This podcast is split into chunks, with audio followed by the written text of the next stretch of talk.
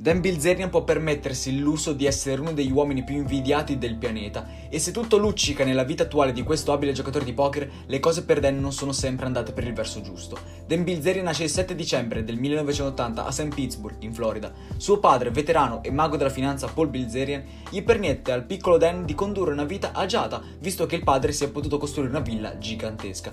Bilzerian conosce insomma i vantaggi e le gioie della bella vita sin da piccolissimo. Tuttavia i problemi con la giustizia del padre gli causano grosse difficoltà con i compagni di scuola.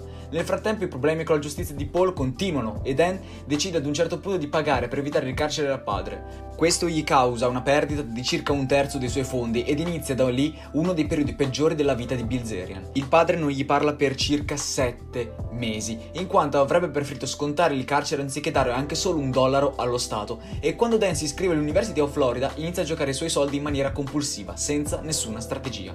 Dan perde in questo modo tutta la sua fortuna, ma è a questo punto che inizia la sua svolta. Riprende a ragionare lucidamente, a dare il giusto valore al denaro che gioca e decide di vendere alcune sue armi da collezione per poter risalire la china. Ricava 750 dollari dalla vendita della sua collezione ed inizia a giocare a poker, dove fa valere le sue abilità ed in pochi giorni 750 dollari diventano 10.000. Nelle tre settimane successive si reca a Las Vegas e vince quasi 190.000 dollari.